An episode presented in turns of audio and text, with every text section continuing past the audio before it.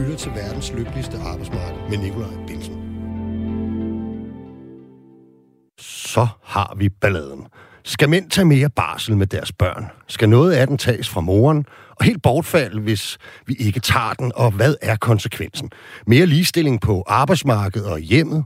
samt fædre med langt stærkere relationer til deres døtre og sønner, eller unødvendig indgriben i familiernes privatliv, og samlet set mindre barsel med barnet, og flere børn, der kommer for tidligt i institution.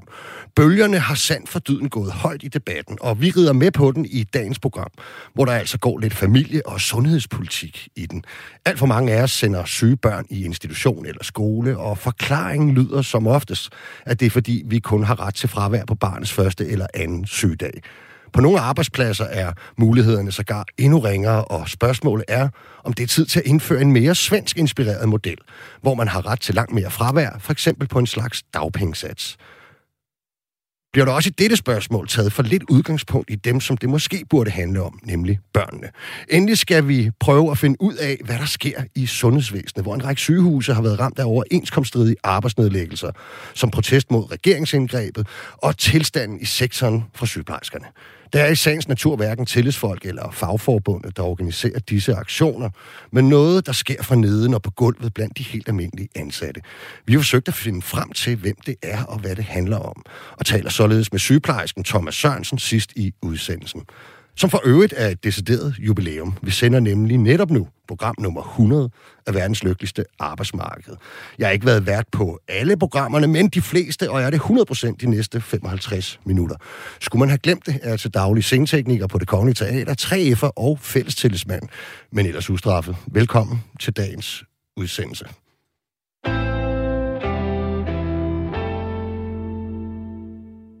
Jeg har tre gæster i studiet. Velkommen til jer. Tak, tak. for det dejligt i mund på hinanden. Altså, jeg kan jo lige så godt være ærlig og sige til jer, at den her øh, barselsdebat, som vi skal tale om lige om lidt, ikke? den har jo virkelig, synes jeg, kørt øh, måske sådan lidt følelsesladet og på de høje navler, og, og også sådan lidt skyttegravskrigsagtigt. Ikke? Øhm, og det er måske bare sådan, det er. Altså, det, det, det er et følsomt emne. Det handler om vores børn og vores privatliv og alle de ting. Hvordan familier skruer tingene sammen. Men øh, noget, der har måske lidt irriteret mig, det er, at der også har været nogle, nogle, nogle, øh, en overvægt i hvert fald af, af stemmer, som øh, har været sådan, du ved, eksperter, det klassiske meningsmageri og øh, selvstændige direktører, ammekonsulenter øh, og, og, og den slags, ikke? og hjemmegående husmøder og sådan noget. Ikke? Øhm, og taget betragtning af, at det vi altså faktisk diskuterer, det er en aftale lavet af DA og FH, som omhandler den del af arbejdsmarkedet, hvor der er helt almindelige lønmodtagere beskæftiget, altså, så synes jeg måske, at, øh, at der har savnet nogle stemmer, som øh, for eksempel kunne være elektrikere, pædagoger og tømmer i debatten. Og er det ikke pudsigt, at det er jo netop det, jeg har forsøgt at invitere ind i studiet i hvert fald. Kan I ikke lige øh, en, præsentere jer selv sådan, øh, heroverfra? Jeg hedder Mathias, og jeg er udlært elektriker og formand for Dansk Elforbund Ungdom og sidder i Dansk Elforbunds hovedbestyrelse. Ja, sidst du var herinde, der kom jeg til at præsentere dig som elektriker. Ja, det var en teaser. Øh, det var en teaser. Nu, pæ- nu passer det sgu. Nu passer du, er, pengene. du har bestået Svendborg. Jeg har sgu bestået. Hvad fik du? Jeg fik 12. Sådan. Ja, Tillykke. Fan, man. Godt tak, gået. Tak. Ja, og jeg hedder Helga, og jeg er tømrer.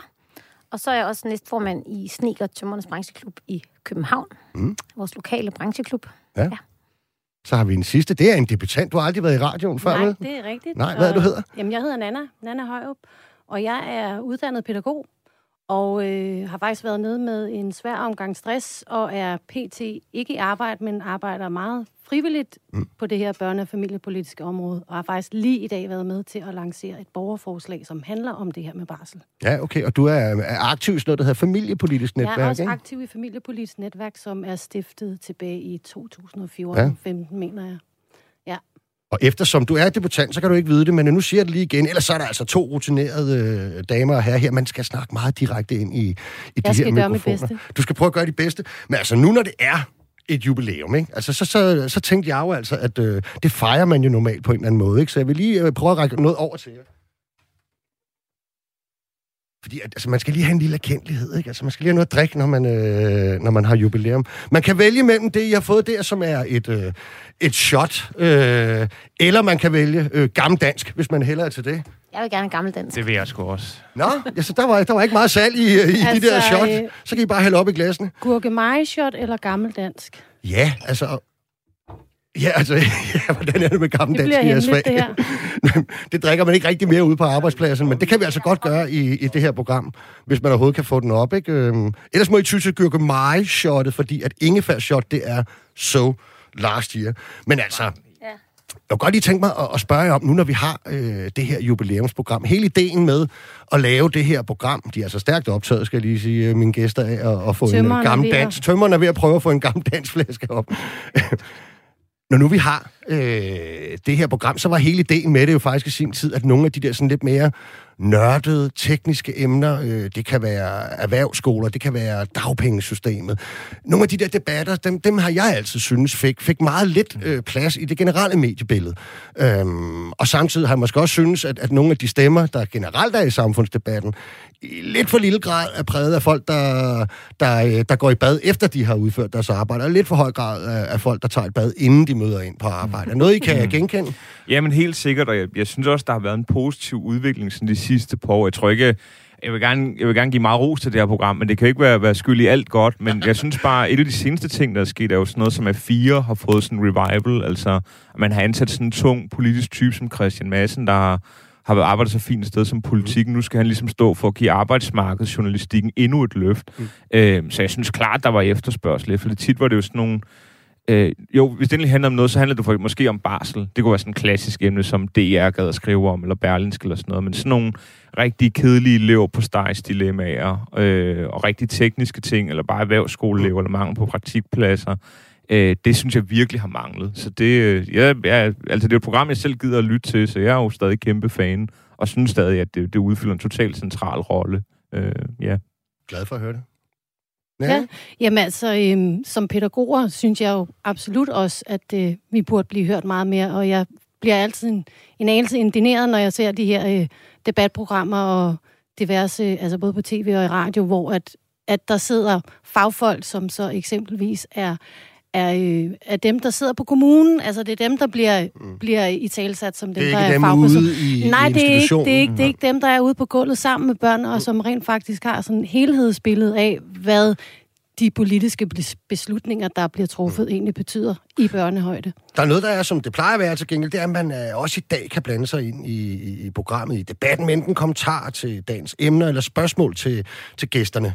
Eller måske bare en tilkendegivelse af, hvad man synes om det her program. Hvis du vil lege med, så send en sms ind på 1424.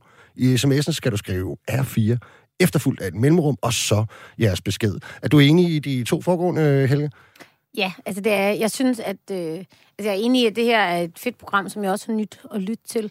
Øhm, jeg har lyst til at nævne det, der hedder menings, faglig meningsdanneruddannelsen. Mm. Altså, øh, man har jo lavet sådan nogle øh, uddannelser, hvor, hvor man tog forskellige øh, øh, ufaglærte og faglærte ind og trænede dem lidt i at blande sig i den offentlige mm. debat. Øh, og jeg synes jo, både medierne har et stort ansvar for at hive en divers repræsentation ind i, hvad de skriver om, og hvem der udtaler sig, men vi skal jo også selv være bedre til at Ja, der skal ind. være nogen at invitere ind, jo. Ja, og der, og der synes jeg faktisk, det er rigtig fedt at arbejde systematisk med det. Okay. Og jeg har også selv været med til at lave læserbrevsworkshop øh, blandt andre fagligt aktive, og der, folk har jo rigtig meget at sige, og rigtig meget klogt mm. på hjerte, og det skal vi få frem. Ja, det kan være, at vi lige øh, måske mod slutningen af programmet når at, at vende tilbage til den her debat, for den er jo faktisk interessant. Men mm. vi har jo teaset for, at vi skulle snakke om, om, øh, om det her barselsforslag. Ikke? Og det, jeg ligesom har hørt mig frem til, når jeg har hørt andre debatprogrammer, så er det af en eller anden grund, at man lige spørger folk selv, øh, om de har været på barsel, eller om de er på barsel. Og det kræver jo selvfølgelig, øh, trods alt, at man, øh, man er involveret i nogle børn. Så lad os bare starte og få det på plads hurtigt herovre fra øh, Mathias. Øh, har du børn?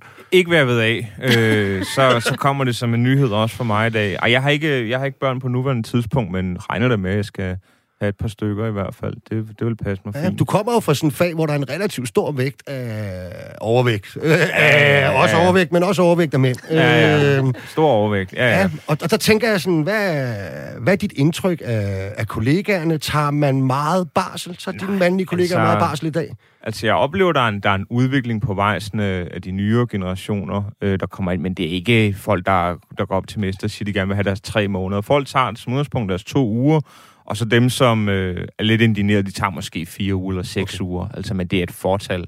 Det er meget, det, det er noget, konen sørger for Mm. derhjemme. Okay. Helga Mathisen, dagens tømmer, er der, er der børn i dit liv? Ja, jeg har en pige på fire år. Ja.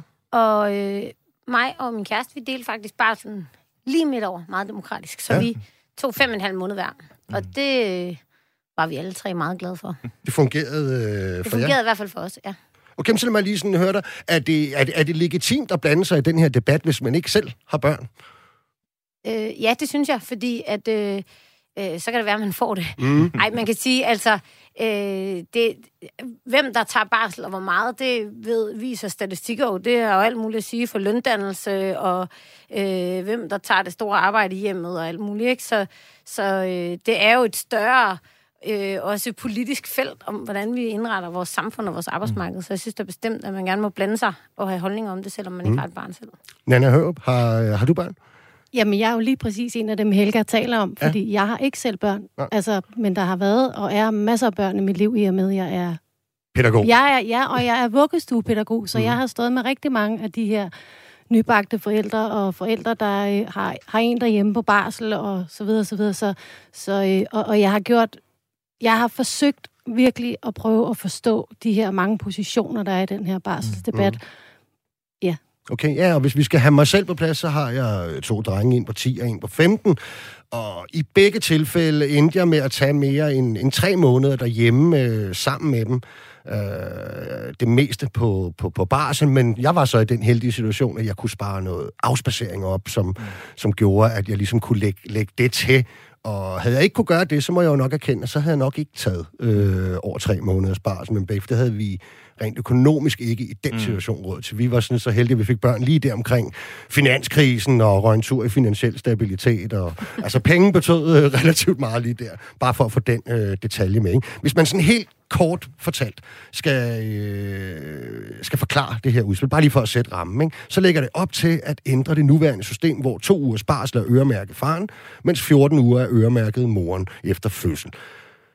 Og så skal det så overgå til, at 11 ugers barsel øremærkes både moren og faren, og holdes disse uger ikke ved de bortfalde. Man kan altså ikke give dem til hinanden. Herefter har hver forælder 13 uger, som man så til gengæld kan vælge at dele, som man har lyst til. Ikke? Øhm, på hvilke vilkår man holder barsel, om man har fuld løn og så videre, det afhænger i, og hvor mange af ugerne man har det, det og hvor meget det er. Der er lidt forskellige definitioner af, hvad fuld løn faktisk er til at tillægge med, og i nogle overenskomster er der faktisk skrevet en decideret sats ind, som ikke lige altid minder om den, man synes, man har, hvis man for eksempel er håndværker som Mathias, der kører lidt akkorder af i nyerne. Ikke? Øhm, så der er sådan forskellige detaljer øh, i det der, og jeg tænker også, at øh, man skylder at sige, at det afhænger fuldstændig af, øh, hvordan øh, din overenskomst, øh, du arbejder på at skrue sammen, eller hvad der står i dit ansættelsesbrev, eller hvor sød og rar din arbejdsgiver er. Derudover er der to ting, jeg synes, der er væsentligt for debatten. Det er, at, øh, at det her jo i høj grad øh, er et forslag, som DA og FH er kommet med, øh, fordi at der er et såkaldt EU-direktiv øh, på vej, som formentlig vil påvirke medlemslandene at øremærke minimum 9 ugers barsel til hver forældre senest i år 2022. Og den anden tal, man skal have med, fordi vi snakker jo ligestilling her også, det er, at i dag, der er det et faktum, at kvinder tager cirka 90 procent af al barsel i det her land. Og netop det forhold er grundigt belyst som noget, der påvirker kvinders både karrieremuligheder og løndannelse negativt set over et, øh, et helt arbejdsliv. Ikke? Og det var ligesom tallene. Og så tænker vi lige til at starte med at tage to runder, hvor at, hvad er jeres øh, umiddelbare holdning øh, og indtryk af det her øh, forslag? Det kan I lige tage en på først, og så kan I kommentere på hinanden bagefter, bare så I ikke behøver at kommentere på hinanden med det start. Skal vi starte øh, for dig, Mathias? Jamen, øh, jeg, jeg var glad, da, da, da forslaget kom alt. i også selvom det, jeg synes grundlæggende ikke, EU skal blande sig i vores arbejdsmarked, så må man jo få det bedste ud af det. Øh, jeg var glad, fordi at øh, jeg, har altid vidst, at jeg nok skulle tage noget barsel, både fordi min mor er gammel rødstrømpe, og det er opdraget med, så der var ikke så meget. Men jeg kunne stadig godt se ud i fremtiden og frygte, okay, hvad så når min kæreste bliver gravid, og jeg går på en eller anden gudekort, eller har noget lækkert rejsearbejde i sigte, eller en fed sag, hvor jeg kan tjene nogle pisse gode penge til os, eller det er en mega spændende faglig opgave. Jeg kunne sagtens forudse, at jeg så vil begynde nogle fiksfakserier omkring, men det er ikke fordi, jeg ikke vil, og øh, Nå, men jeg skal jo også give en hånd med hos sjakket, og vi er presset. Mm. Alt det får, får jeg ligesom lov til at slippe for nu, fordi der er en eller anden, anden der har taget beslutningen for mig. Mm. Og så kan man godt sige, jamen i den bedste af alle verdener burde det så ikke opstå organisk, men jeg kan, jeg kan bare genkende det her fra mig selv og fra. Hvornår, opstår noget organisk? Jamen, nå, men det er bare sådan, at ønsket kom automatisk gennem overenskomsten. Ja, altså, okay. altså forstå Fra medlemmerne, Ja, altså, præcis. Jamen, det, ja. det, det vil jeg da klart foretrække, i stedet for at få det ned opfra, men det kommer bare ikke. Nu, nu kommer det, og så kan vi tage diskussion omkring, at vores øh, rettigheder i forhold til løn og så videre mm. gode nok. Men jeg, jeg er faktisk glad for, at nu er det bare besluttet, og jeg, det er lidt nemmere at gå op til mester og sige, Nå, men du ved jo de nye regler, og ja, hold kæft, mand, og kunne ikke, men jeg skal jo tage dem, det vil være dumt at lade være. Altså, der er bare, der er meget, øh, der er mange fix jeg kan få lov til at slippe for nu, og det er jeg faktisk rigtig glad for. Okay. Nanne? Ja, men altså, øhm, jeg er pædagog og vuggestuepædagog, og øh, jeg var faktisk ikke særlig glad for det. Og det er jeg ikke af den grund, at øh, hvis den øremærkede andel ikke tages, så frafalder barslen. Det vil sige, der kan potentielt komme rigtig mange børn, som er yngre, ud i de her mm. vuggestuer, som i forvejen er mega presset på nummeringerne. Og med den viden, der er omkring småbørns behov, når de er allermest i forhold til tryg tilknytning og hvad det betyder for deres videre udvikling, så synes jeg, det er et kæmpe problem, at den her model fra arbejdsmarkedets parter faktisk ikke går helt ned i børnehøjde og tænker på den. Der er mange, der, der, der netop påpeger, at det der med, med tidligt i institution kan blive en del af konsekvensen øh, af det her forslag, hvis det implementeres. Ikke? Og, og, og der må jeg jo indrømme, der tænker jeg, hvad, Altså, er, er der sådan en fælles øh, betegnelse for, hvad tidligt i en institution? Er det som øh, Helga, der sender, øh, fortalte, at hun sendte øh, sin datter i institution efter 11 måneder, eller er det som mine sønner, der begge to var afsted efter henholdsvis 10 og 9 måneder? Er det for tidligt? Eller skal man ud over et år? Eller hvad er det? Hvornår er det, vi mener, noget kan blive for tidligt? Hvad har du et bud på det? Altså, der er jo noget omkring 8-9 måneders alderen, som handler om separationsangst. Mm. Øhm, og så kan der jo være familier, hvor jamen, de bliver nødt til at sende dem afsted den her, i, i, på, den her, på det her tidspunkt. That's life. Og, og, ja. og man kan sige, det er jo, det er jo, det er jo et, et, et samfundsansvar at sørge for, at de her daginstitutioner, de kan modtage børnene, også når de er 8-9 måneders alder. Men sådan som nummeringerne er lige nu, så er det okay. bare meget, så det, meget det kunne man dog løse strukturelt ved at er man øh, satse mere på vuggestuer Men det koster milliarder. Ja, ja, det koster det milliarder, og vil man prioritere det? Okay. Det er så spørgsmålet. Hvad siger Helga til, øh, til hele udspillet? Jamen, øh, jeg synes, at øh, altså, jeg er meget for det udspil. Jeg synes, det er rigtig fedt. Øh, jeg tror, at det kan være frisættende øh, for nogle mænd, at det bliver lettere at komme til at få andel af, af forældreoverloven eller barslen. Øh, jeg tror, øh, som Mathias siger, det kan være nemmere på øh, nogle mandearbejds, mm. typisk mandearbejdspladser at gå hen og sige, det skal jeg altså holde. Det bliver også nemmere på hjemmefronten og, øh, og tage debatten om, hvordan deler vi denne her. Fordi at der er jo... Jeg hører mange, der siger, øh, så skal jeg jo tage noget af morens barsel, hvor mm. nu er der faktisk noget, der mm. er farens barsel. Det er også det, Mathias er lidt inde på. Ja. Nu giver det sig selv. Og det, jeg synes, det er interessant, at, at, at du nævner det, fordi at det har overrasket mig lidt i debatten, at, at den har kørt som en slags forventning om, at der findes en masse mænd derude, typisk håndværkere, der ikke gider mm. at tage den der barsel. Men jeg har altså øh, hørt mig frem til rigtig mange møder og kvinder, for nu at sige lige ud, øh, som, som meget, øh, meget nødigt vil afgive mm. noget af den der barsel. Og er det ikke lidt et undervurderet problematik, at den vel kan være...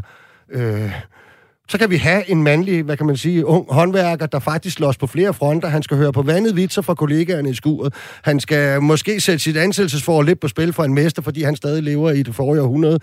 Og han skal endda også kæmpe på hjemmefronten øh, med at få vristet et par uger ud øh, for at være tæt på sit barn. Eller hvad, Helga? Jo, altså det vil jeg sige. Jeg, jeg tror helt sikkert, at det øh, for, for mange mænd, der gerne vil øh, tage mere overlov, altså bliver det nemmere nu.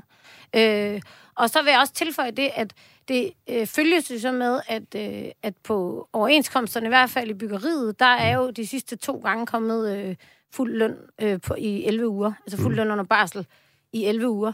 Det betyder altså, at Øh, hvor før, der var der mange, der sagde, jamen, så går vi ned i løn, mm. for min mm. kone er offentlig ansat, og hun har fuld løn. Så øh, kan folk altså gå på en øh, skidegod akkord, og så øh, fortsætte på... Øh, og så lige mal spørge dig, Mathias, om det er fordi, at, at, at det er jo et af de både øh, gamle centrale argumenter, mm Øh, løn spiller en rolle, fuld løn spiller en mm. rolle. Jeg kan godt forstå det, og som sagt, så det, det betød kæmpe meget for os, mm. og var også derfor, vores børn kom i institution mm. på det tidspunkt, de gjorde.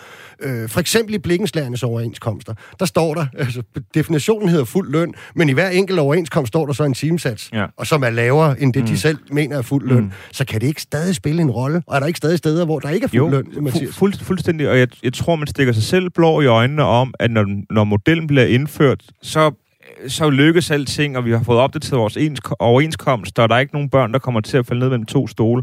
Der kommer klart til at være historie om for eksempel elektrikere, hvis der ikke kommer en forbedring, fordi lige nu, vi hedder også løn, men der er en maksats, der hedder 150 kroner i timen. Mm.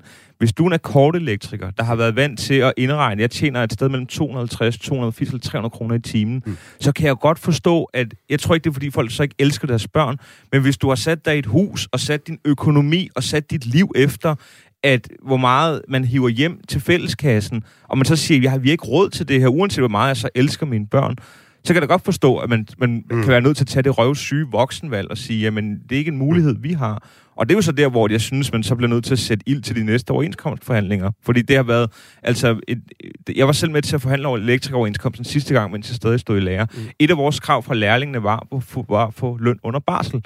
Men vi fik at vide, at der er ikke nogen, der bruger det i forvejen, så hvorfor skal vi fremsætte det som en krav? Og det er jo bare den onde cirkel, der har været. Mm. Der er ikke nogen, der bruger barslen, derfor er der ikke noget behov for at forbedre vilkårene, og derfor er der ikke nogen, der bruger barslen. Altså nu er der jo nu er der for fanden kommet en løftestang til, vi kan sige, nu får vi de der fucking 11 uger. Så lad os komme i gang, altså. Og den ja. der 150 kroner sats er ikke nok, fordi elektrikere tjener gudskelov mere end det. Ja, og folk glemmer jo tit, at, at fagforeninger er jo sådan set, øh, i hvert fald på papiret, demokratiske ja, ja. Øh, foreninger, hvor man kan fremsætte mm. krav, mm. og de skal vedtages, og ja, ja. man skal gå videre med dem og forhandle dem. Og der findes jo også, når du tager den her debat helt ud i skurvognen, eller sådan set bare på opholdsstuen i nogle andre faggrupper, så vil der også sidde nogle lidt ældre kolleger og sige, ah, vi kunne klare os med en halv barn ja, sygedag og med øh, 14 dages mm. barsel, og nu må I også tage sammen. Hvorfor skal vi betale for ja. det? Fordi så kan vi jo ikke kræve mere i løn, eller gå ud over nogle andre krav, hvis man skal have det igennem. Ikke? Nana, du markeret. Ja, altså øh, øremærket barsel kan rykke ved nogle af de udfordringer, der er. Det, som jeg synes, den her model fra arbejdsmarkedets parter det gør, er faktisk at skabe nogle problemer, som netop at det der med, moren har jo ikke lyst til at afgive øh, de uger, som hun indtil nu synes virkelig er nødvendige. Det er jo ikke ens betydende med, at fordi hun vil beholde det, hun har nu, at hun ikke gerne vil, vil sørge for, at faren også får barsel. Og det bliver hurtigt stillet op imod, nej, men det vil moren ikke, men, men det, er jo ikke det, det, det er jo ikke det, det handler om. Det handler om at få lavet en model. Men det handler vel også om det, Nana? Det handler vel jo, også jo, om, jo, jo. at man ikke vil afgive nogle jo, af de men, uger, man men, har? men det, er jo ikke, man, det handler jo ikke om, at man ikke vil afgive det til faren, fordi det er faren. Det handler om, at man gerne vil have en model, hvor at mm. man, det, man har nu, som fungerer også i forhold til amning, at det kan man få lov til at bevare, plus at faren også får de her øremærkede uger, og derfor er blandt andet det, vi går ud med i det her øh, borgerforslag, Barselsalliancen, at de der øremærkede uger kommer oveni, fordi mm. så er det i hvert fald i det mindste status quo, og vi havner heller ikke i en, i en situation med de her småbørn ude i vores øh, underbemandede vuggestuer. Vi har i forvejen kæmpe, kæmpe udfordringer med øh, mistrivsel. Vidensråd for Forebyggelse har været ude med en rapport. Hver sjette barn under 10 år har mentale helbredsproblemer. Det koster os kassen bliver vi nødt til at have med i en model. Mm. Men jeg synes faktisk, øh, netop det er vigtigt at se, øh, det, ud, altså, det her handler om barnets tag. Mm. Og, øh, og, ja. og det er rigtigt nok, altså jeg, jeg, jeg kan selvfølgelig ikke vide, hvor mange der så vælger at bare droppe de 11 uger, og så øh, er der ingen, der tager dem. Øhm, altså, der vil men, være nogen. Det tror jeg, det, det ja. vil jeg kunne se ja, ja. fra min egen Det kommer der helt sikkert til at være. Der kommer til at være nogen, men på sigt, må, måske bliver det også på sigt mindre øh, når at der kommer en mm. kulturændring med det her forslag. Men, men, øh, men i alle de utrolig mange store altså, tilfælde, hvor at det vil være faren, der tager noget, der kan jeg jo ikke se, at barnet står dårligere. Jeg synes nærmere, Nej. at det er øh, dejligt for barnet, at de får en mulighed for at lave en tæt tilknytning også til den anden forælder. Øhm, og ikke for at sige, at man ikke kan det, når man ikke tager barsel. Men altså, øh, så, så synes jeg også, der er det perspektiv i det i, sådan, i, øh, hjemme i en familie. Mm at min opfattelse er, at der sker noget, øh, noget med, hvem har øh, øh, overblikket over arbejdsgiverne omkring øh, børnepasning og alle de hjemlige pligter, når den anden forælder kommer hjem og er fuldtidshjemme i nogle måneder. Mm. Fordi noget, man også ved omkring ligestilling, det er, at, øh, at det stadigvæk er kvinderne, der lægger flest timer i hjemmet i forhold til madlavning, rengøring, mm. Og jeg tror bare, at øh, det der, når man lige kommer hjem i tre måneder eller 11 uger, har øh, hvad hedder det, rorpinden der, så kommer det også til at ændre ved øh, den, den timefordeling derhjemme på sigt. Mm. Øhm, så, så, øh, så jeg tror, at både mor og far og barn har noget at vinde mm. med det her. Mathias? Og, og, og jeg er fuldstændig enig, og jeg, jeg har fuldt respekt for dit fokus, Dan, på grund af din faglighed og din hverdag, der handler omkring, at, at det er børnene, der kommer først. Jeg synes bare ikke, jeg synes godt, man kan tillade sig at se på de andre positive effekter, som jeg tror, der vil komme af det, som, som Helge også er inde på. For eksempel håber jeg, at der er færre kvinder, der kommer til at opleve at blive spurgt til en jobsamtale. Hvad så? Regner du med at få børn ind for den nærmeste fremtid, selvom man ikke må blive spurgt ja, nu kan om det være, at der er nogle flere mænd, der bliver ja, spurgt om det. For, altså, det, kan jo, det kan jo sagtens være. Altså, så håber jeg på, at vi kan komme til at se, at den, den ulige løn, som der er stadigvæk er mellem kønnene, hvor at det, som jeg har set som det mest centrale sted, hvor der sker et skifte, det er, øh, når der bliver afholdt barsel, for der sker et knæk i kvinders lønudvikling. Altså, forhåbentlig kan man få fordelt den lidt mere ligeligt, og så håber jeg, at altså også bare sådan noget som det her med, øh, ja, hvor meget tid bliver brugt i hjemmet, og øh, af, af hvilken forælder. Altså, helt sikkert vil der komme nogle, nogle negative historier, men jeg må bare sige, at jeg synes, udsigterne er langt mere positive end de bum, der med garanti kommer til at være på vejen. Det må jeg bare sige. Mm. Ja, men altså, jeg, jeg vil lige slå fast, jeg er 100% for, at der skal komme en model med den her øremærket barsel. Det, jeg taler ind i, det er, at den model skal ikke være den, der kommer fra FH og DA. Det skal være en model, hvor at øremærkningen kommer i forlængelse af den eksisterende, for så undgår vi en masse af de her udfordringer. Men må og jeg, jeg spørge dig noget, jeg, jeg stopper ja, lige der, fordi må jeg spørge dig noget konkret til det, fordi hvordan kan du så være sikker på, at Altså hvis nu en, en mor fortsat kan tage de første, jeg var lige ved at sige, 9 eller 10 måneder, eller måske endda helt frem til det første år, hvordan kan vi så være sikre på, at, at der overhovedet bliver flere fædre, der ender med at tage øremærket barsel? Hvis vi bare lægger den oveni? Altså, hvordan vil, hvad vil incitamentet være? Kan det, ikke, kan det forslag ikke lige så vel ende med, at så er der bare, øh, kvinden tager det, og måske på lidt dårlige økonomiske betingelser, men manden ender aldrig med at tage de der øh, ni uger ekstra. Hvorfor skulle ja, det kan han være, ikke man tænker, så går vi i daginstitution ja. med barnet. Øh, det kan være, at øh, man synes, at det, skulle ikke, det er ikke relevant. Det er jo umuligt for mig at svare på, altså hvorfor at, at, at, at fædre ikke skulle tage den, fordi den lå i forlængelse. Altså, der, der mener jeg, at, og igen, øremærkning er i den her debat blevet til nærmest den eneste vej til at sikre de her udfordringer. Det kunne være interessant, hvis man havde spurgt, vi har de her udfordringer med løn og med ligestilling, hvad kan vi gøre ved det? Men hvad med de fædre, som gerne vil, vil, øh, vil tidligt ind i barnets liv? Og tid, med tidligt menes, altså inden for det første år. Hvad med dem? Altså, jeg synes jo også, der er meget i den her debat, som jo...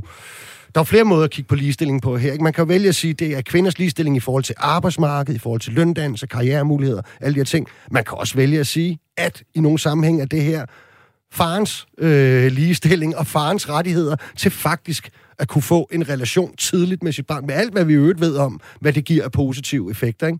Jamen, hvis han har det sådan, og, ja, den, ja. og den der øremærkede del af dig, jamen så tager han den jo netop. Og når vi taler Nej, om lige... det, er jo bare, det, når, det ser når, vi jo netop ja, ikke i dag. Altså vi ser nej, jo, der ikke bliver delt særlig meget af det, der kan nej, blive delt. men her er den jo øremærket, og som mm. Mathias er inde på, så kommer man ud over nogle af de der øh, udfordringer, fordi man faktisk har lov til at tage de her uger.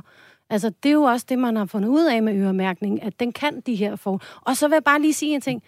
Hvis vi ser flere fædre, når vi ser flere fædre, så er fædrene også med til at løfte op under anerkendelsen af værdien af omsorgsarbejde. Det er sindssygt mm, vigtigt, at fædrene kommer med. Ja. Lige præcis. Jeg er så enig med Helga.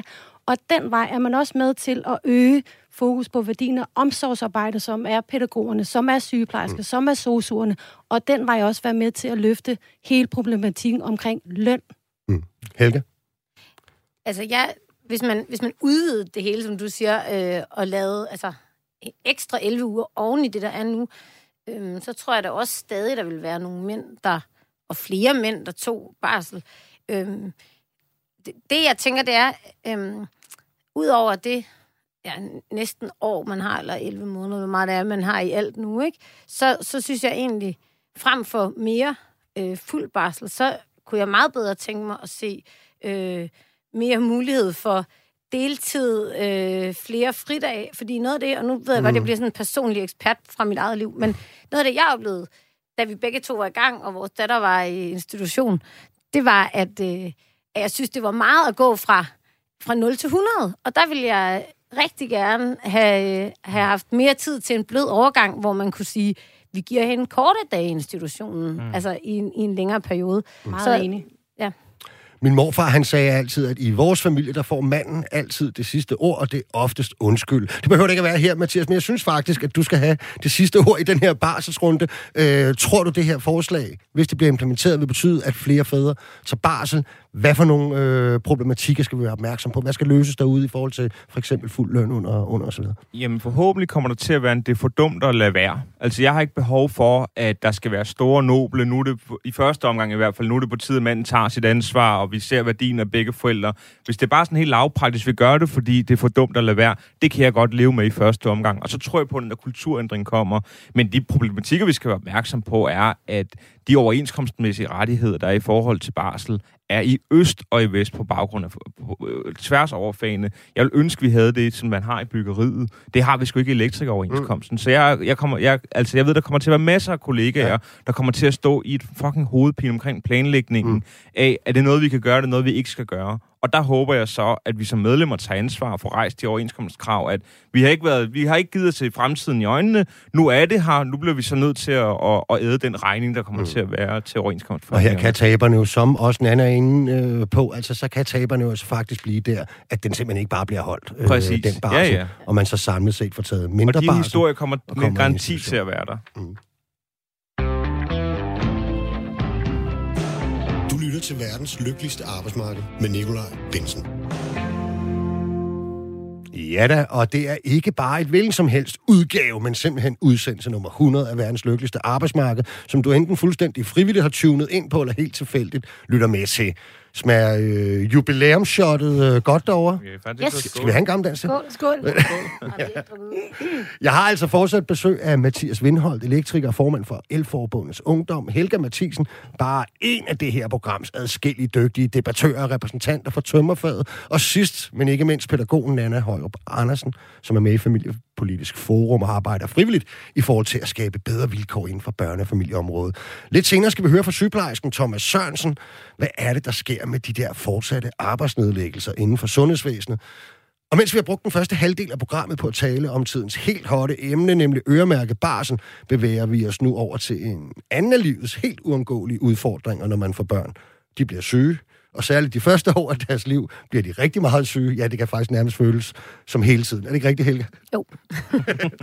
man kan stadig skrive ind, hvis man vil blande sig i debatten. Send en sms til 1424, skriv R4, og så jeres besked efter et mellemrum. Mathias Vindholdt, har du nogensinde været på vej på arbejde? Sådan en dag, hvor I har rygende travlt, ved du ikke? Og der er planlagt det hele. Og den marker, du skal gå med hele dagen, ham tækker der en sms ind fra sådan klokken øh, kvart i syv. Det står Jeg har barn syg. Ja, ja, ja, ja. Det, den har man prøvet. Den har du prøvet? Ja, det har jeg sgu prøvet. Ja. Helga, har du nogensinde prøvet at sende sådan en sms? Øh, ja, det har jeg. Jeg har også sendt mange til min kæreste. Hvem tager den? Og ja. hvem har mindst travlt på arbejdet i dag? Sådan, ja. Men når du har arbejdet i institution som pædagog, har du nogensinde oplevet, at der var forældre, som afleverede børn sådan meget hurtigt og formelt, i hvert fald mere end øh, normalt, og sådan lidt ud i strakt arm, selvom barnet godt nok lignede noget, der, øh, der ikke var helt på toppen? I vuggestuer sker det, ja. Og det har jeg også, ja. Og jeg har også modtaget børnene fra forældre, der sådan ligesom indikeret, den er ikke helt god, I må endelig ringe, og så ringer vi dem hjem efter en halv time, fordi de har 38 i feber, og så kommer de og henter deres børn hjem. Og der er noget fakserier med det nemmere, hvis man er blevet ringet hjem, frem for at man selv er den, der ringer til mm. arbejdspladsen og siger, jeg kan ikke komme på mit barn. Jeg kan jo lige så godt være ærlig og sige, at jeg er en af dem, der i ny ja. har afleveret et barn, hvor jeg sådan øh, lidt hurtigt, jeg sagde som regel ikke noget, og så hele dagen gik jeg ind på jobbet og holdt øjnene, og telefonen ringede. Bare det var en chef eller nogen andre, der ville brokse over et eller andet. Men øh, når der så stod syvspringeren på, på tastaturet, så vidste jeg godt, og så skulle jeg op til chef og sige, jeg er nok nødt til at, at smutte hjem. Vi skal nemlig nu snakke om fravær i forbindelse med, at vores børn jo altså, særligt de helt små, øh, bliver syge. Ikke? Og som så meget andet på det danske arbejdsmarked er mulighederne for fravær i tilfælde af, at ens barn bliver syg, nemlig ikke øh, noget, der sådan er reguleret af lovgivning. Det er alene din forhold, din overenskomst, eller hvad din arbejdsgiver synes, der bestemmer det. Langt de fleste steder har man ret til, som det hedder, en til to øh, sygedage, altså barnets første og anden sygedag, der skal dog med her, det er ikke så nalfast en ret. Egentlig kan din arbejdsgiver godt sige, at vi har alt for travlt i dag. Du må lige se, om du kan finde en, øh, en anden løsning på det. Men langt de fleste steder er det det, der ligesom er gældende. Fagforbundet for landets pædagoger, Bubel, har netop offentliggjort en undersøgelse, som Opinion har lavet for dem. Her svarer en tredjedel af alle forældre, at de flere gange har prøvet at sende børn i alderen 0-6 år syge i institution. Langt størstedelen, helt 76 procent, nævner, at de ikke har mulighed for at tage fri for arbejde som årsag hertil. Over halvdelen melder typisk sig selv syge, når de skal blive hjemme med deres børn. Det har fået både Bubel og flere partier, blandt andet Enhedslisten, til at foreslå, at man ser på det her problem, både i overenskomstsystemet og fra politisk hold. Blandt andet bliver der peget på den model, man har i Sverige, hvor både arbejdsgiver og lønmodtagere betaler ind til forsikringskassen, mm. og herigennem har man ret til at blive hjemme med et sygt barn i helt op til 120 dage om året, mens man kan få 80% af sin løn. Og de bruger altså denne ret øh, en hel del mere, end vi gør i Danmark, så man kan sige, at det virker. Ifølge TV2 var svenske forældre hjemme med deres syge børn 9,3 dage sidste år, mens danskerne meget og det, man har ret til, var hjemme 2,4 dage. Og det er jo nok ikke, fordi danske børn simpelthen er mindre syge end svenske. Det, det nægter jeg trods alt at tro på. Hvad mener I om det her? Er det her i det hele taget et, øh, et problem på vores arbejdsmarked, Nana?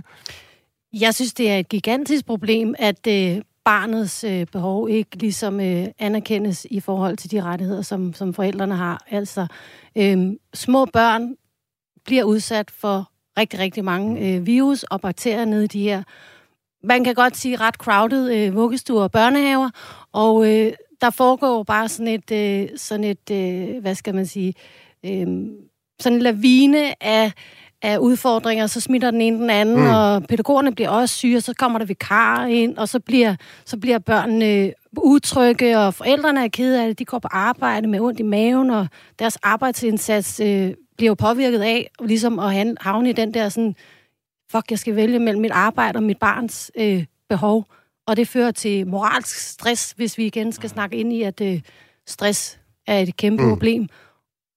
Så øh, altså, der har også været et borgerforslag på det her, som mm. faktisk blev nedstemt i tilbage i, foråret. Der er, jo, der er jo en grund til, det ved du, Mathias, også. Der er også i nyerne arbejder med sådan lidt øh, elektriske installationer og sådan noget. At, at, at, systemer, man ligesom sætter op, der kalder man det jo simpelthen børnesygdomme ja. i starten, når man skal indføre det. Det kommer jo altså heraf. Tror du, vi skal lade os inspirere af den øh, svenske model? Altså, jeg er jo generelt fan af arbejdstagerrettigheder, så jeg kan sagtens se musikken i det her. Altså, der vil jeg gerne komme til kort på, at igen, min, min daglige omgang med børn er, hvis jeg er ude og lave en vuggestue, eller jeg har sgu ikke nogen unger selv, men jeg kan sagtens se i, i ideen i det.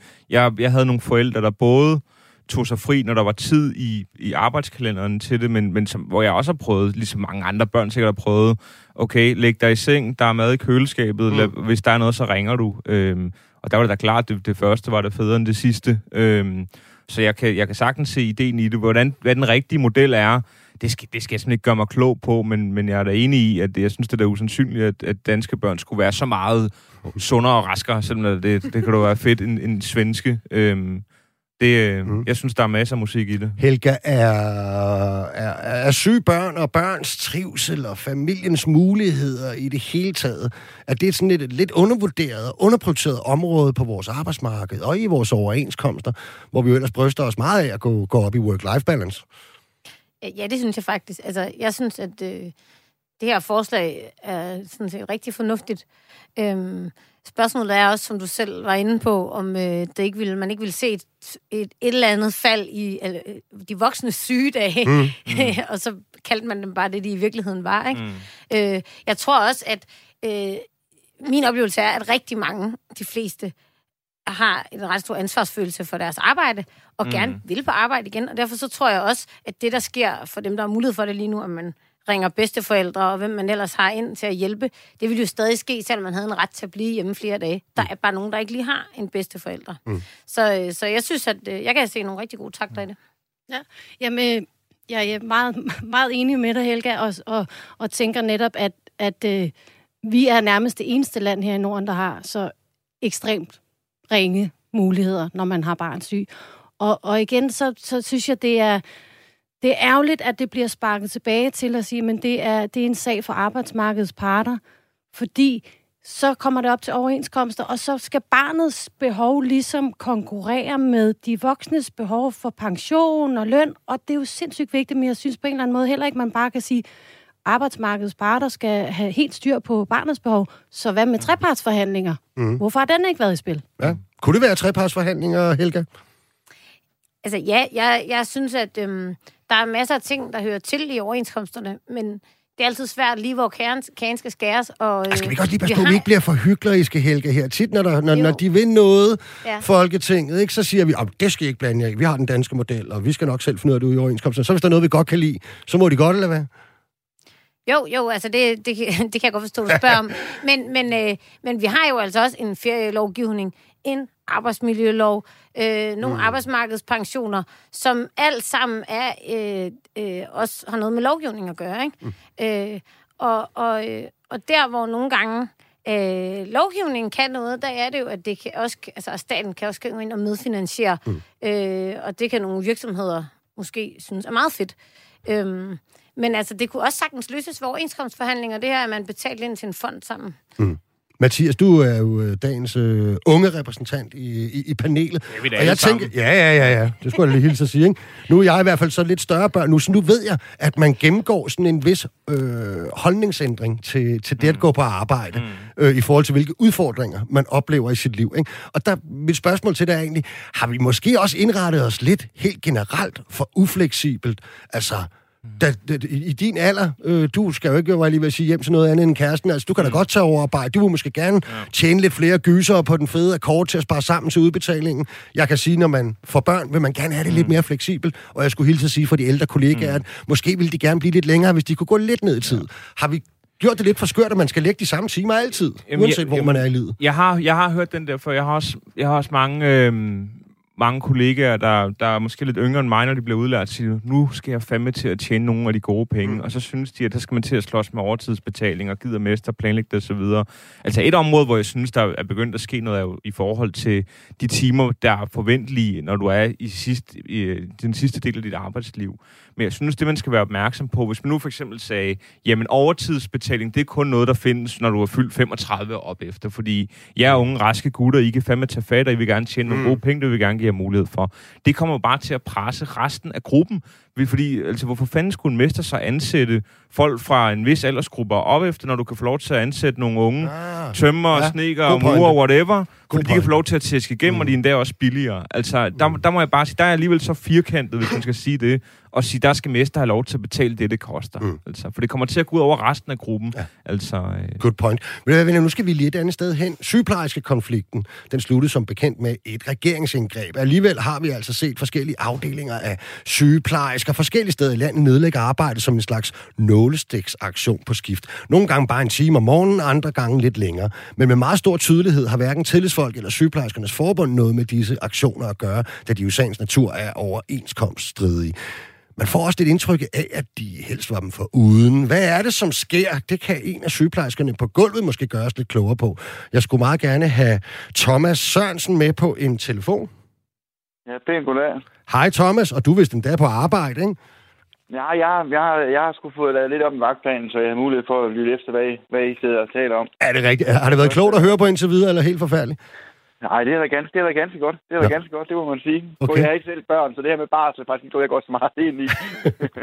Men du går op i dit fag, og du er jo altså sygeplejerske, ikke Thomas? jo, det er. Ja, hvad er det, der foregår rundt omkring på de forskellige danske sygehus, hvor sygeplejersker nedlægger arbejde kortvarigt på skift? Hvad mener du, det går ud på?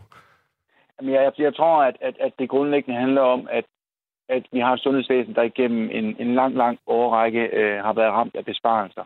Øhm, og vi har jo, vi har jo på, øh, på, på mest fornuftige vis øh, forsøgt med læserbreve og debatindlæg de sidste ja, mange år, hvor vi ligesom i tale sætter de udfordringer, vi, vi ser i sundhedsvæsenet, og det, øh, det har man jo ikke vil høre på.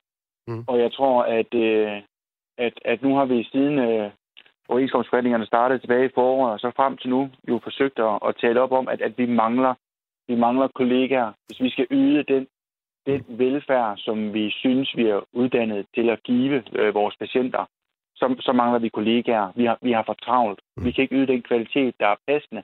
Og, og alt for mange går, går syge hjem og føler sig utilstrækkelige. Mm. Øhm, og der, der har regeringen med deres regeringsindgreb her i, øh, i slutningen af august jo været, været yderst øh, uambitiøse på, på sundhedsvæsenets vegne, og der er ligesom ikke der er ikke lagt en plan for, hvordan, hvordan skal vi imødekomme det behov, der er for, mm. For sygeplejefaglige kollegaer. Men hvad, what is the plan, var jeg lige ved at sige? Hvad håber du og, og dine kollegaer, der kommer ud af den her type aktioner?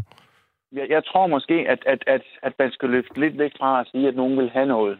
Jeg, jeg tror, det er... Øh, altså min bedste overbevisning er, at det handler om en, en dybfølt bekymring for, for, for sundhedsvæsenet og for det, som vi i Danmark kalder velfærd. Mm. At, at, øh, at vi har ikke mulighed for at kan tilbyde det, politikerne jo gang på gang stiller sig op og siger, at vi har, nemlig et sundhedsvæsen i verdensklasse. Øh, så som udgangspunkt tror jeg mere, det handler om at tale sætte en bekymring for, for, for vores eget fags fremtid, men også for, for det sundhedsvæsen, som, øh, som danskerne gør brug af til dagligt. Mm. Jeg, jeg tror ikke som sådan, man skal sige, der er, der er et mål. Når vi når hertil, så er vi tilfredse. Mm. Okay. Hvordan føler du stemningen er blandt dine kollegaer? Altså, er der opbakning til, at, hvis man kan kalde det det, altså at kæmpe videre med de her øh, spontane arbejdsnedlæggelser? Er der det? Altså man kan sige, ud fra, ud fra det, jeg har hørt indtil videre, så, øh, så, øh, så kommer vi i hvert fald til at, til at genere de kære regionsrådspolitikers øh, valg nu her i øh, oktober og november. Okay. Hvis, øh, hvis ikke de vælger at komme, at komme øh, de offentlige faggrupper i møde. Altså, og det er jo det, der er, der er specielt lige nu. Det er jo netop, at vi taler om, vi taler om, om, om andet end bare løn. Altså arbejdsgiver mm. var jo mhm. gode til at få spundet den over på, at vi var pengegriske i, uh, under strækken.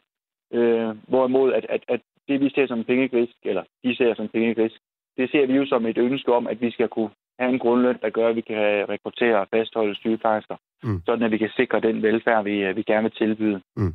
Øhm, og, og det kan vi jo ikke på nuværende tidspunkt. Okay, øhm, men, Thomas, skal, skal, der, skal der kun ske forandringer hos arbejdsgiverne og regionerne og politikerne? Altså, øh, eller, eller skal der også ske nogle øh, forandringer i jeres eget øh, fagforbund? Øh, de har jo trods alt også forhandlet nogle overenskomster hjem, I har sagt nej til flere gange. Altså, jeg tror, altså, det er jo, øh, det er jo det, der er lidt specielt. Altså, nu, nu siger du det også selv, Nikolaj, at, at de har forhandlet noget hjem. Mm. Altså, de har jo ikke forhandlet noget hjem til os. Altså, overenskomsten er først vedtaget i det øjeblik, mm. medlemmerne har sagt ja. ja vi har stemt nej til det, som, øh, som der er blevet forelagt os. Mm. Så kan man diskutere, om, om der er for langt mellem øh, vores, øh, vores fagforeningstop og, og medlemmerne, øh, når de to gange anbefaler et, et ja til noget, som, som medlemmerne nedstemmer. Mm. Jeg tror, at jeg tror, at, at, at vores fagforeningstop er mere pragmatiske anlagte og, og har ikke måske set, hvor desperate vi som, som sygeplejersker er over, over den bekymring, vi har for vores fag mm. øh, i den anbefaling, vi har givet.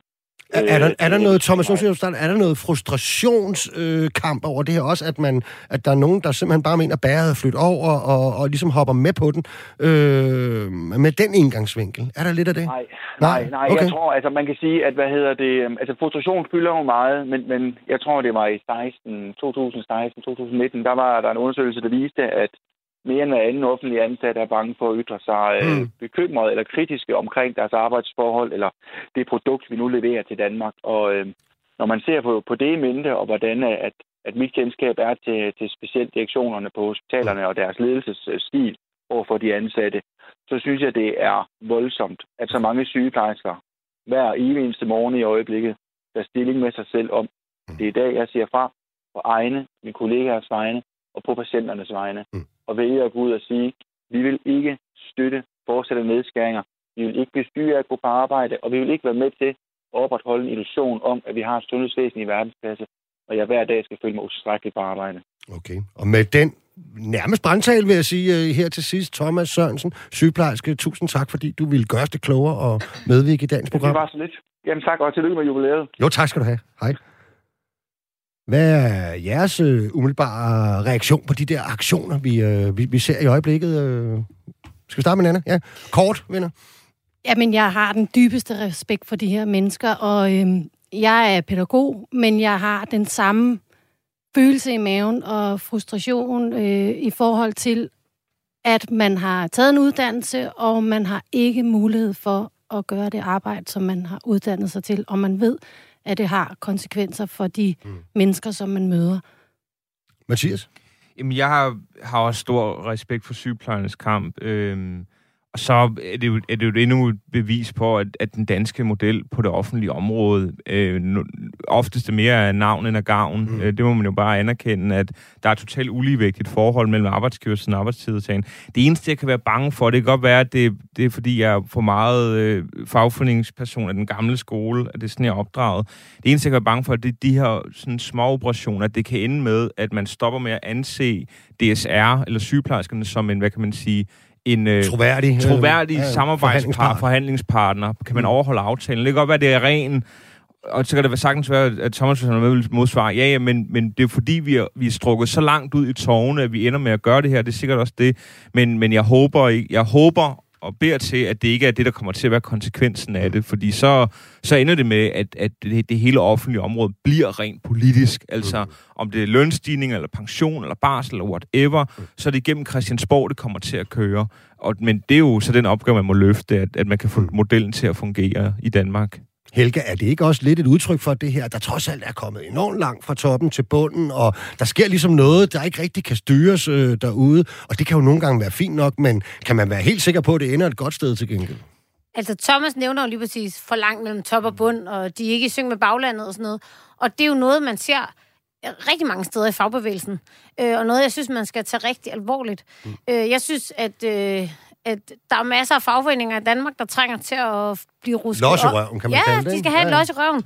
Øh, og, øh, og det kan man... Altså, jeg synes, at de skal omfavne, at der er nogen øh, i deres bagland, der gerne vil noget. Mm. Øh, det tror jeg er det klogeste, man kan gøre, og det tror jeg er sundt for hele fagbevægelsen. Mm. Og det er jo sådan set et paradoks, at vi har fagforeninger, som er demokratiske institutioner, men realiteten er, at der er rigtig mange medlemmer, kollegaer, der ikke føler, at det er deres fagforening, som de bestemmer mm. over. Så har vi med et problem. Og det tror jeg bare, at det fagbevægelsen skal bruge allermest tid på, det er at gøre, altså, give magten tilbage til os kollegaer. Mm. Her til allersidst kunne jeg godt lige tænke mig, at vi lige vente lidt tilbage til mig, og at det faktisk er... Øh, må jeg ikke også have lov at sige noget? At det er 100 års... Øh, var lige vil sige 100 uh! Nu kommer der simpelthen nogen ind i studiet med både kage og blomster. Øh. Hej Nikolaj. Goddag. Goddag, og tillykke med dit jubilæum. Tak. I hijacker fuldstændig med program. Jeg har altså flere minutter igen. Tak. Ja. Får jeg blomster? Det er meget sjældent, jeg får blomster, faktisk. og du får en kage, hvor der står VLA 100. Okay. Fordi, som I jo også har fejret hele formiddagen, at det er program nummer 100, du laver. Det er nemlig rigtigt. Ja. Ja. Hvordan er det? Det er, det er sjovt, og ja. det, er, det er fedt, og lige nu, så kan jeg... Jeg har lavet så mange nu, at jeg ikke engang bliver rystet over sådan en overraskelse der. og du havde regnet med, at vi ville komme ind med en kamera? Ja, jeg regnede med, at der kom kamera. Altså, jeg har jo selv stillet med gammel dansk, ja, ja. ikke, Mathias? Ja. Altså, Nicolaj, jeg, jeg, jeg var med i program nummer to for ja. snart et par år siden, og der kan jeg det huske, det her sted, det lignede en byggeplads, og der var ikke skiller eller nærmest grafikker, og du måtte stå sådan og sige nærmest nynne skilleren for ja. os, så vi vidste, når vi måtte begynde at snakke igen. Der har vi hævet niveauet Så vi er jo, kom, kommet ja. et stykke. Øh, så hvor man ser ud om 100 programmer til, det må Jamen, skal du noget om 100 programmer? Jamen, vi ses. Jeg, jeg holder kalenderen fri. ja. Hvad med dig, Helga? Vil du være med om 100 ja, programmer? Ja, ja. samle holdet ja, ja. til nummer 200. Det er med på. Ja. Skal I noget i påsken næste år? ja, ja, ja, jeg er klar. Du er også klar? Jamen altså, jeg havde jo tænkt mig, at vi lige skulle være super seriøse her til sidst, ikke? Altså, det, det ender jo bare det kan i... Du gøre i det er rent kagemand. Ja, det er rent kagemand. ja. Men jeg vil jo altså bare sige, at at jeg synes, Thomas havde en fin pointe med det der med, at, øh, at ytringsfrihed og offentligt ansatte mm. er det emne. Det tror jeg måske faktisk helt generelt, at det er for mange lønmodtagere. Det kan mm. have konsekvenser at mene noget om samfundet, om sit arbejde, ja. om sit firma, om tekniske skoler mm. og alle mulige ting. Er det rigtigt, Anna? Ja, jeg vil bare lige sige, som pædagog har vi jo faktisk en, øh, en, en, øh, en pligt til at ytre os, hvis der er nogle forhold, mm. der... Øh, der strider imod vores, øh, vores opgave. Så var, vi skal mm, ytre os. Ja. Du var lidt inde på det med det der med, at man også skal, der skal jo være nogen, der kan blande sig i debatterne, og nogen, der er dygtige nok til at tage debatterne, Helga. Ikke? Altså, har vi også øh, en forpligtelse og en opgave for at sørge mm. for, at der kommer flere lønmodtagerstemmer i de her debatter? Ja, det har I som medier. og oh, vi som... nu er jeg et medie. nu er du et medie. Nej, ja, ja. det synes jeg, medierne har. Men det mm. har vi jo også. Vi skal jo træne hinanden og støtte hinanden i at komme ud og sige noget offentligt. Og hvis vi alle sammen tør at sige noget højt, så er det jo ikke så farligt. Mm. Du har ikke problemer med at ytre dig, Nej, jeg, jeg kan jo dårligt holde min kæft. øhm, men jeg synes op, jeg, jeg er fuldstændig på linje. Altså, det er også derfor noget af det, jeg synes, der er sjovest at være med til, det er for eksempel at lave sådan nogle debattørworkshops, komme ud og undervise, holde oplæg. Jeg holde mange oplæg omkring sådan min vej i den offentlige debat, for jeg kan sagtens forstå de kollegaer, der siger, det, det, er sgu ikke, det er sgu ikke min banehalvdel, jeg vil bevæge mig ind på, og, og det er deres banehalvdel. Og jeg, jeg tror, at den pointe, jeg oftest kommer med, det er, der er en hardcore kamp omkring tid i den offentlige debat. Mm. Og hvis den ikke bliver fyldt ud med vores dagsorden, så bliver den fyldt ud med alt muligt mm. andet. Så man kan lige så godt åbne munden, hvis det er noget, man er utilfreds med. Er det et demokratisk problem? Lige Ja, men selvfølgelig er det et demokratisk problem. Altså i hvert fald, jeg tror, hvis man sidder i toppen af samfundet, så er man fint tilfreds, fordi man har alt muligt andet, man nok heller gerne vil snakke om, mm. end øh, sådan nogle arbejdstagerrettigheder, alt muligt. Altså, men øh, så må man jo bare tage, tage kampen op. Nana, har det været sjovt at være i radio? Ja, det har været så fedt, og jeg vil bare lige sige, Bubel har også gang i den der meningsstanderuddannelse, netop for, at de også mm. ligesom skulle komme på banen og være barnets stemme.